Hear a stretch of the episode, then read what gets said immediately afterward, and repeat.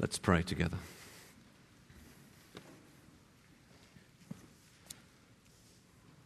Our Lord Jesus, we do pray that this word of which we have been singing would dig deep down into our hearts and do the work that you have designed your word to do by the power of your Spirit to change us, to transform us into your likeness, to bear fruit, to give you honor, Jesus, in whose name we pray. Amen.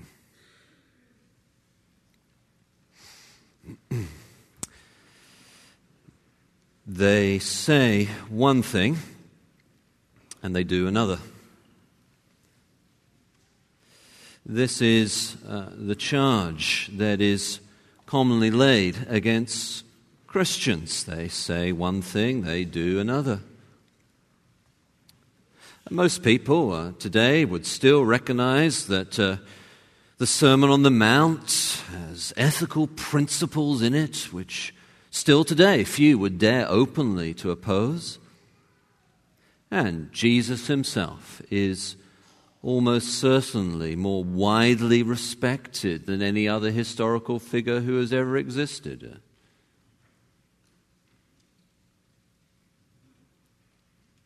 But Christians? They say one thing, they do another.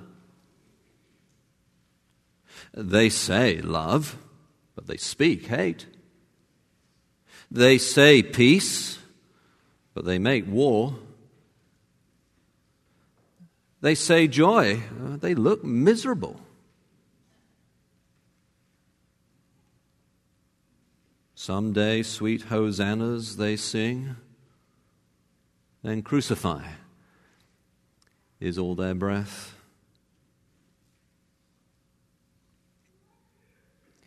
One person who pointed out this charge of hypocrisy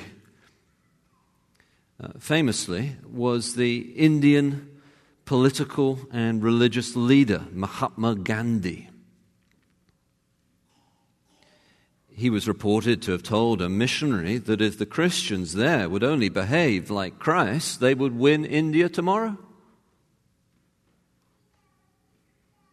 They say one thing, they do another.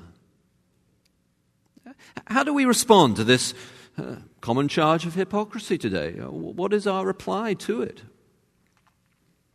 See, Paul, in the section of this book of Romans that we're looking at together, is clarifying the true gospel against false gospels with great precision, but does not that very doctrinal precision uh, run the risk of so elevating our understanding of the truth to an almost unattainably high level, and so therefore almost inevitably run the risk of embracing hypocrisy?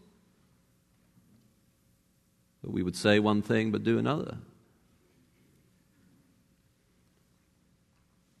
Well, our passage this morning has the antidotes to hypocrisy. See, in Romans uh, chapter 2, verses 17 to 24, you'll find it on page 940 in the Pew Bibles. Let me encourage you to reach forward and get one. Romans 2, verses 17 to 24, you see, Paul writes these words but if you call yourself a Jew and rely on the law and boast in God and know His will and approve what is excellent because you are instructed from the law, and if you are sure that you yourself are a guide to the blind, a light to those who are in darkness, an instructor of the foolish, a teacher of children, having in the law the embodiment of knowledge and truth, you then who teach others, do you not teach yourself? Why you preach against stealing? Do you steal? You who say that one must not commit adultery, do you commit adultery? You who abhor idols, do you rob temples? You who boast in the law dishonor God by breaking the law. For, as it is written, the name of God is blasphemed among the Gentiles because of you. Now, as we seek to understand this passage, it's particularly helpful to have insight into the way it is structured. And this passage is structured in what is known as an inclusio, or a bracketing structure. It's indicated by the key word boast, which occurs at the beginning, verse 17, and then again at the end, verse 23. Now, when you see that top and tail structure in a Bible text, it often indicates the emphasis. And uh, here it is the emphasis of boasting. Now, we need to remind ourselves that, biblically speaking, boasting in God is not itself necessarily wrong. Uh, uh, for instance, Jeremiah 9, verse 24 says this Let him who boasts boast that he understands and knows God. It, it's better by far to boast in God than to boast in money or wisdom or power. Our confidence is to be in the Lord, not ourselves. But the trouble with the boasting here was that it was hypocritical. Look at verse 23. You who boast in the law dishonor God by breaking the law. Now, additionally to this inclusio structure that shows the central idea, boasting but breaking, the passage has another aspect to its structure, and that is an if then structure. So, verses 17 to 20, the first half of the passage, are introduced by if they are the conditional clause. And then the second half of the structure switches. Verses 21 to 24 are introduced by then, if then. The second half is the consequent clause, conditional consequent clause. In the second half, the consequence clause has a series of questions that he's asking. And they're almost a sort of law court prosecuting counsel kind of kind of questions, almost forensic in nature. They're, they're brilliantly designed to expose this common problem that Paul is addressing here. Now, it's true, and you probably noticed that Paul was talking specifically about a certain kind of religious Jew. But Jesus makes it clear that the same tendency is one that all his followers are equally to be careful to avoid. He, he, he says, uh, you may remember, uh, beware the yeast of the Pharisees, which is hypocrisy. Luke 12, uh, verse 1. So, Paul here then wants us to realize that those who boast in God, well, they still break the law. And uh, therefore, the main proposition this morning is as follows Boasting in the law does not prevent breaking the law. And therefore, we all need the gospel. So, first, boasting. Second, breaking, which together leads to the antidote to hypocrisy. First, boasting. This is the uh, verses 17 to 20, the series of conditional statements, the first part of the passage. And as you look down, you can see they're describing the boasting of a religious Jew at one level, having legitimate confidence in their special status. And yet, at another level, there's a hypocrisy that is particularly a temptation to all who are especially familiar with God and the Bible. This conditional clause, or the protasis, as it's technically uh, known, has three elements that describe this legitimate confidence of the religious person, but then a fourth hint that subtly suggests the hypocrisy that was embedded throughout this confidence. It's fascinating how Paul does it. Follow along with me. See, one, they have special status. So he writes, You call yourself a Jew. Well, the name of Jew of course, expresses an enormously privileged status of being part of God's special people with a special role to play in the salvation of the world. Well, Similarly, the name Christian that many of us carry uh, has a, a special privilege. We bear the name of Christ, Christian. Well, Paul then writes that you rely on the law. You see, to have the holy oracles of God, to be guardians of the scriptures, uh, is also an enormously privileged status that the Jews uh, had. Similarly, Christians, especially evangelical Christians, well, they love the scriptures just as much, don't they? If not more. They prize the Bible. They, we treasure it, don't we? Paul carries on, you boast in God. Oh, what a privilege to be able to praise God, gather, honor God, declare God's glory. It's something God's people rightly claim as their special status to be able to do so. You see, the special status, the name, the law, the, the boasting gave them a legitimate confidence. That's one. Two, uh, they have not only special status, they also have revealed knowledge. So Paul writes, You know his will. See, those who have the Bible read it, learn it, study it. They're able to say that they know the will of God. They know what God says. They know what God wills, therefore. But not only do they know His will, they, he tells us, approve what is excellent.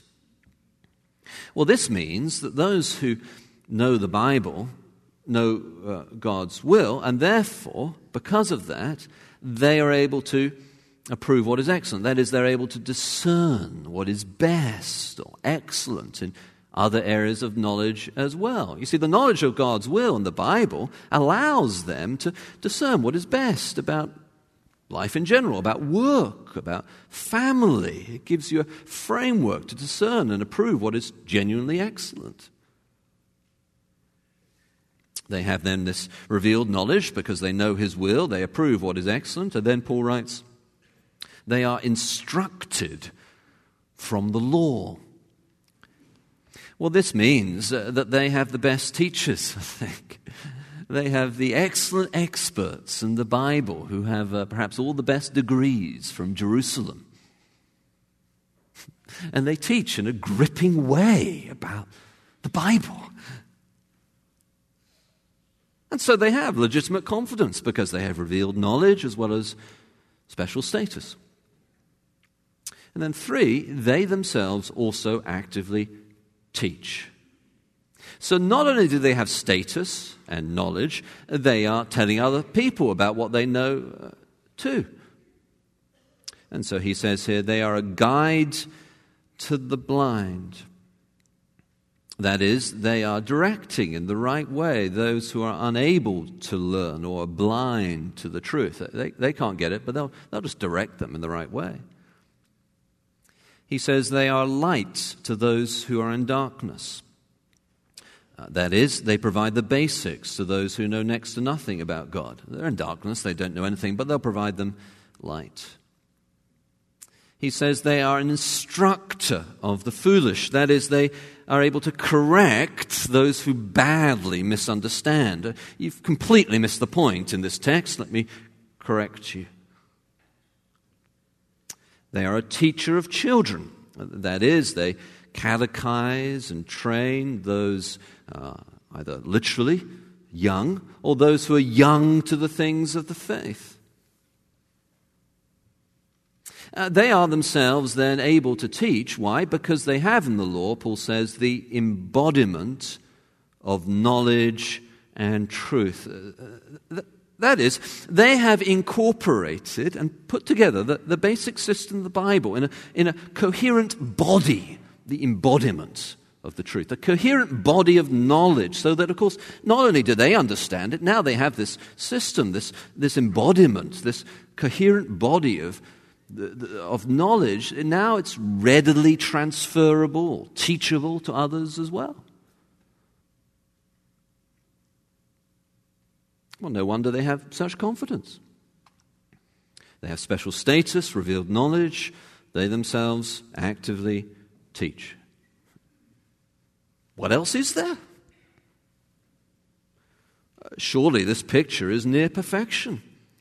It looks rather like, uh, uh, doesn't it, the graduate of an exemplary discipleship class.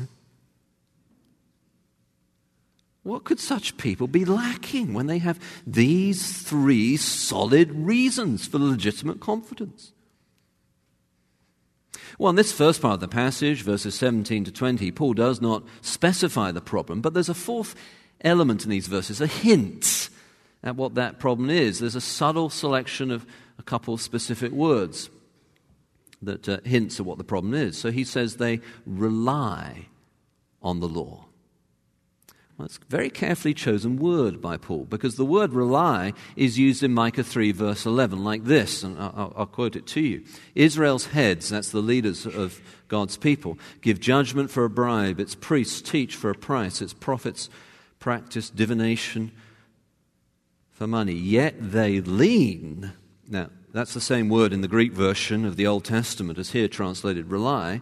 Yet they lean on the Lord and say, He Is not the Lord in the midst of us? No disaster shall come upon us. You see, that word rely or lean is suggesting that they were relying on God like a person finding a really comfortable couch to lean on and take a nap. They're sort of spread eagled in front of the Bible like a couch potato in front of a TV. Looking, but not being changed by what they see or read. There's one other subtle word choice here that Paul uses, and it's the word sure. They are sure that they're right. But are they right? Are they, in fact, missing a component that is essential to spiritual health? Well, Paul will show what that is when he moves on from that first section about uh, 17 to 20, from boasting to second, breaking. And this is the second section, verses 21 to 24. It's the main or the consequent clause of the conditional clause. Uh, it's technically known as the apodosis of the protasis. And what's going on here is a series of questions. And Paul is almost forensically, in a law court kind of place, revealing evidences of hypocrisy. And it, uh, specifically, there are three tendencies or typical evidences of hypocrisy that he, he, he brings to the surface with this series of cross examining questions. What about this? What about the other? What about this? And each of the questions uh, show this that their problem was that their religion was merely theoretical and only intellectual. It, it, was to the, it, it was not to them a word that was changing their lives and propelling them towards joy. It was a, it was a couch to rest upon. There was no application. Plenty of scholarship and understanding and theory. Uh, look with me at these evidences. Again, they're very profound and, and quite fascinating and important to notice. Evidence number one not preaching to yourself what you preach to others. And so Paul asks, You then who teach others, do you not teach yourself? Well, this exposes, doesn't it, the particular temptation that tends to run concurrently with a certain activity, responsibility, and calling teaching. See, it is preachers who must most of all, be wary of hypocrisy. The great tendency is to preach to others what you have not preached to yourself. So busy preparing sermons, you hardly have a moment to listen to them. If God has called a man to a pulpit, the devil will try to keep him out. If he cannot keep him out, he will try to make him a hypocrite. This is why James, in his letter in the New Testament, tells us that not many should presume to be teachers. You know, being a preacher is not an easy thing. It, it, it's not just about you know studying and preparing sermons and getting all the words exactly in the right place. It, it's not just about giving a good talk. It's about being a living testimony to what you teach. So, the importance of preaching to yourself what you preach to others is, is a, a high one for pulpits, as well as for Sunday school teachers, small group Bible study leaders, university teachers of theology, and outreach to our neighbors, as well as the church's overall mission to the whole globe. God has given us a message. And the devil cannot stop us from speaking it, he will try to stop us from living it. If we do not speak it, they will not hear it. And if we do not live it, they are far less likely to believe it, even if they do hear it, because the way we live will deny what we say. What's the solution? Well, we'll, we'll discover that as we go through this passage. Part of the solution is right here in this question that is, to preach to ourselves to take the message that we are preparing, the theology that we are developing, the missionary strategy that we're formulating, the Sunday school lesson that we're teaching, the evangelistic message that we're sharing with our friends at work, and preach the message to ourselves. To preach to ourselves first what we'll preach to others. Uh, someone told me this week that it was said of John Chrysostom, the great preacher of the early church, that his words were like thunder because his life was like lightning. He avoided this aspect, number one, of hypocrisy, which is not preaching to yourself what you preach to others. Well, evidence number two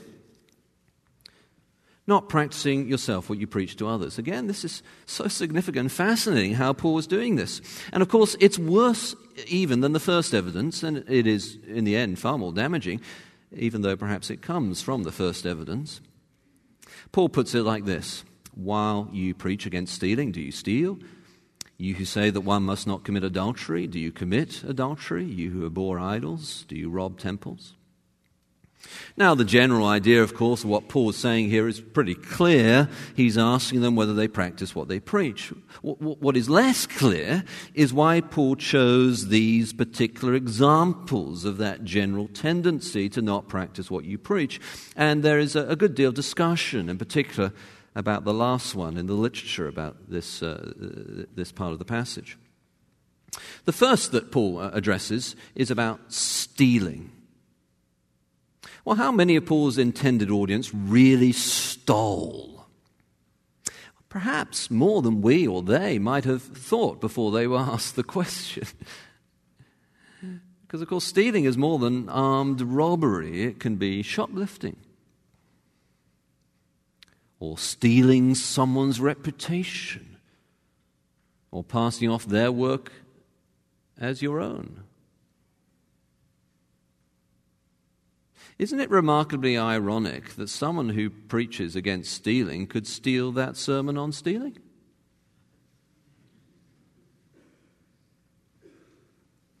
Or a man who teaches against stealing could steal possessions from hotel rooms where they stay at the conferences where they're teaching. Or a woman who trains her children not to steal toys from each other can maneuver her own inheritance so that her brother is left with little of value and she receives the lion's share from their parents.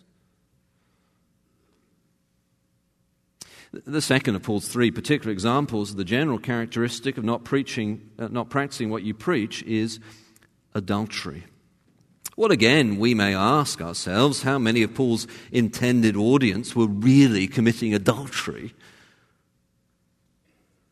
But then, of course, uh, perhaps we remember that Jesus defined adultery as not simply physical, but also the intentionality of the heart. And with that definition, we need wonder no more as to the effectiveness of Paul's application relating to adultery. The third particular example has caused most discussion. Uh, what does Paul mean by those who rob temples? Several possibilities have been given by scholars, and to be frank, no one seems quite sure. Perhaps Paul means a tendency developing among Jews at the time. They'd been scattered by the exile to live in pagan countries, so they were near pagan temples, a tendency to abhor the idols of those temples, but not to be above robbing those idol statues and selling their precious metal from them for financial gain. They're only statues, after all. And that may be why, actually, in Acts chapter 19, where Paul and his companions are accused of blaspheming a pagan god, uh, it may be not only because their evangelist effectiveness had prevented the trade in statues from flourishing, but because there actually were Jews who truly were robbing temples. So, when we look at these three particular examples of evidence number two, not to practice what you preach, uh, we can discover, can't we, that they're actually directed at three common areas where people tend to fail to apply the Bible. Money or materialism, adultery or lust, robbing temples, or zeal for God's truth without costly love for pagan neighbors. Evidence number three reveals the typical effects of hypocrisy. And again, it's fascinating how Paul does this. You see, he writes, uh, can you see? You who boast in the law dishonor God by breaking the law. Well, we may ask ourselves, how is that actually the case? How was that actually happening? How was it that they're breaking the law that they boast in dishonor God? Because those who do not yet follow God will assess God by those who do follow God and how they actually live. This is natural enough and inevitable. And it's why Paul quotes from the Old Testament in verse 24. He, he, says, The name of God is blasphemed among the Gentiles because of you. This is from Isaiah chapter 52, verse 5. He's referring to that. And it says there this now, therefore, what have I here, declares the Lord? Seeing that my people are taken away for nothing, their rulers wail, declares the Lord, and continually all the day my name is despised. Now, such despising or blaspheming of God's name was because God's people had been sent into exile. And so, this blasphemy was not here merely a casual curse word but a despising of God based upon the evidence of the way God's people were living. This is how the nations were reasoning to themselves. Uh, God's people gone into exile, and so naturally enough, they asked themselves, well, what kind of God is this that his people go into exile? How great can he be? They didn't understand. They didn't have the theology. They didn't have the background to understand that God was disciplining those that He loves in order to bring them back to Himself, as He did.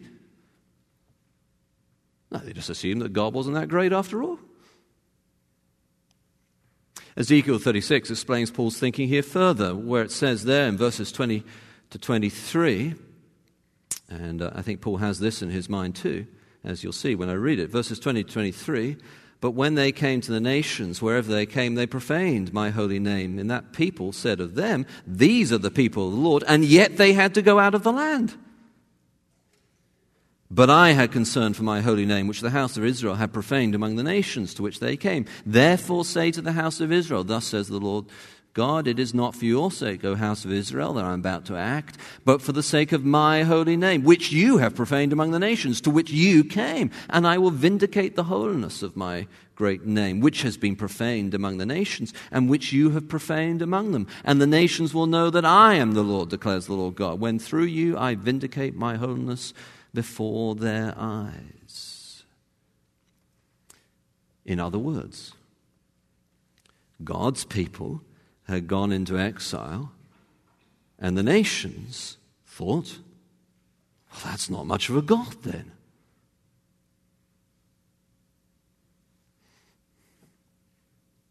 You see, hypocrisy typically has this damaging effect on God's honor. It tends to cause the person who observes it to wonder whether God is so great after all. The person sees people say one thing and do another. He observes people who say that they rejoice in the Lord look miserable. You and I know that perhaps they're being disciplined by God as a father disciplines the child he loves, withdrawing his sense of presence from them to bring them back to himself. But the person doesn't know that who observes it, and he naturally enough assesses the truth of what Christians believe by the way Christians actually live. They say to themselves, Is this unhappiness that I see really what it's like to have life to the full that they claim? They say to themselves, Is this passivity, defeatism, really what it's like to worship the great God of the universe? Not much of a God, if so. For they say one thing and they do another. They boast in the law and they break the law.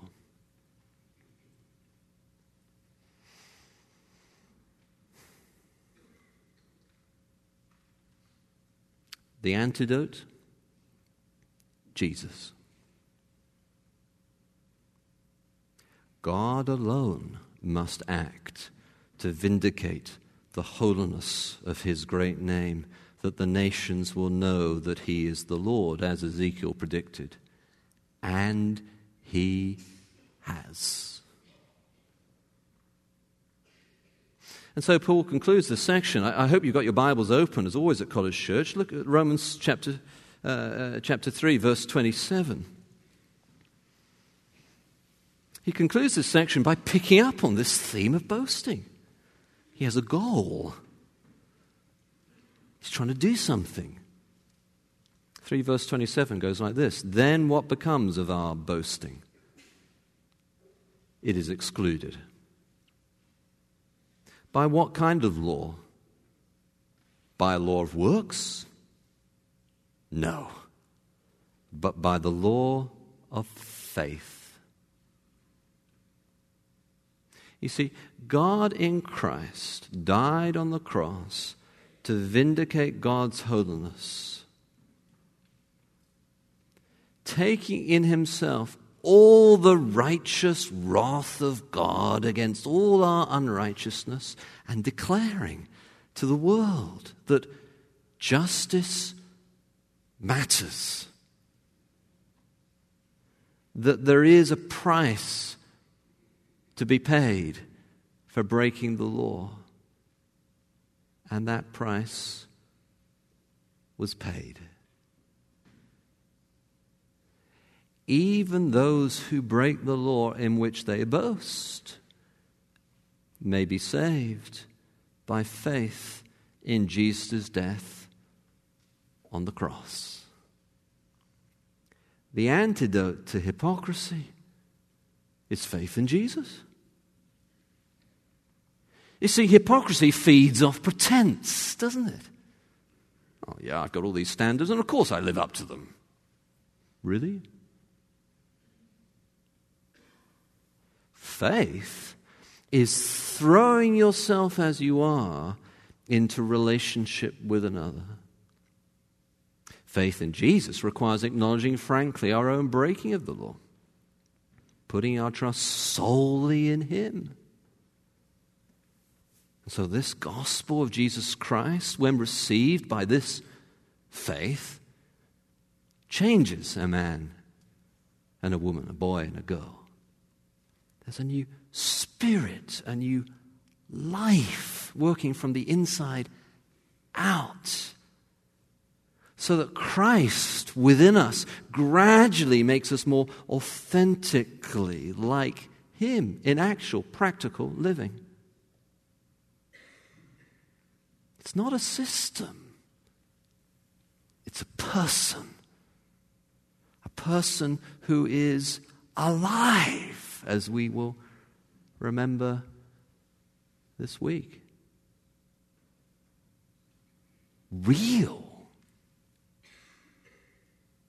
And can change your life by His Spirit this morning. See, what, what would be the result if this transformation increasingly took place? If, if we who follow Christ Increasingly, we're being changed into his likeness by the person of Jesus, by his Spirit, through his word applied deep into our hearts from the inside out.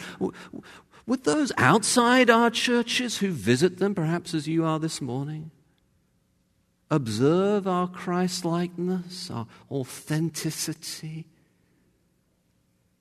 growing among us, our Christ like, authentic following of God? Would they, would they notice the light and be drawn to it and be moved from blasphemers to worshippers of the true greatness of the great God that we proclaim?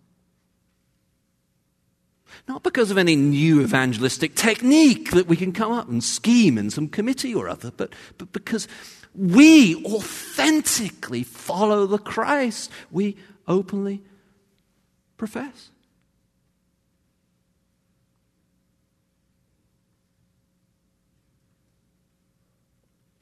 I suppose there's only one way of finding out the answer to, to those questions.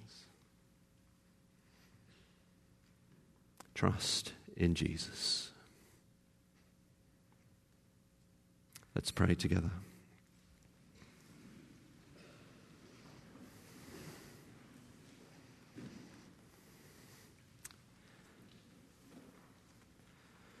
Oh, Lord Jesus, we pray that we who boast in the Bible would apply it to our lives be changed by you and live authentically as followers of you. I pray with great specificity this morning that those who know you by name, by heritage, would this morning by your Spirit be convicted almost painfully and discover the life that is eternal.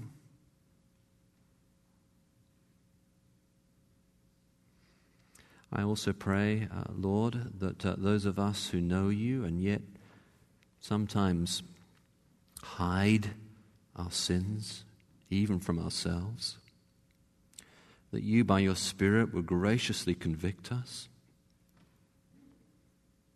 not so that we could be discouraged Far from it. But so that we could be encouraged and strengthened and lifted up out of our gloom into the joy of fellowship with you in renewed passion and power. And I pray that the result would be honor to you, Jesus, in whose name we pray. Amen.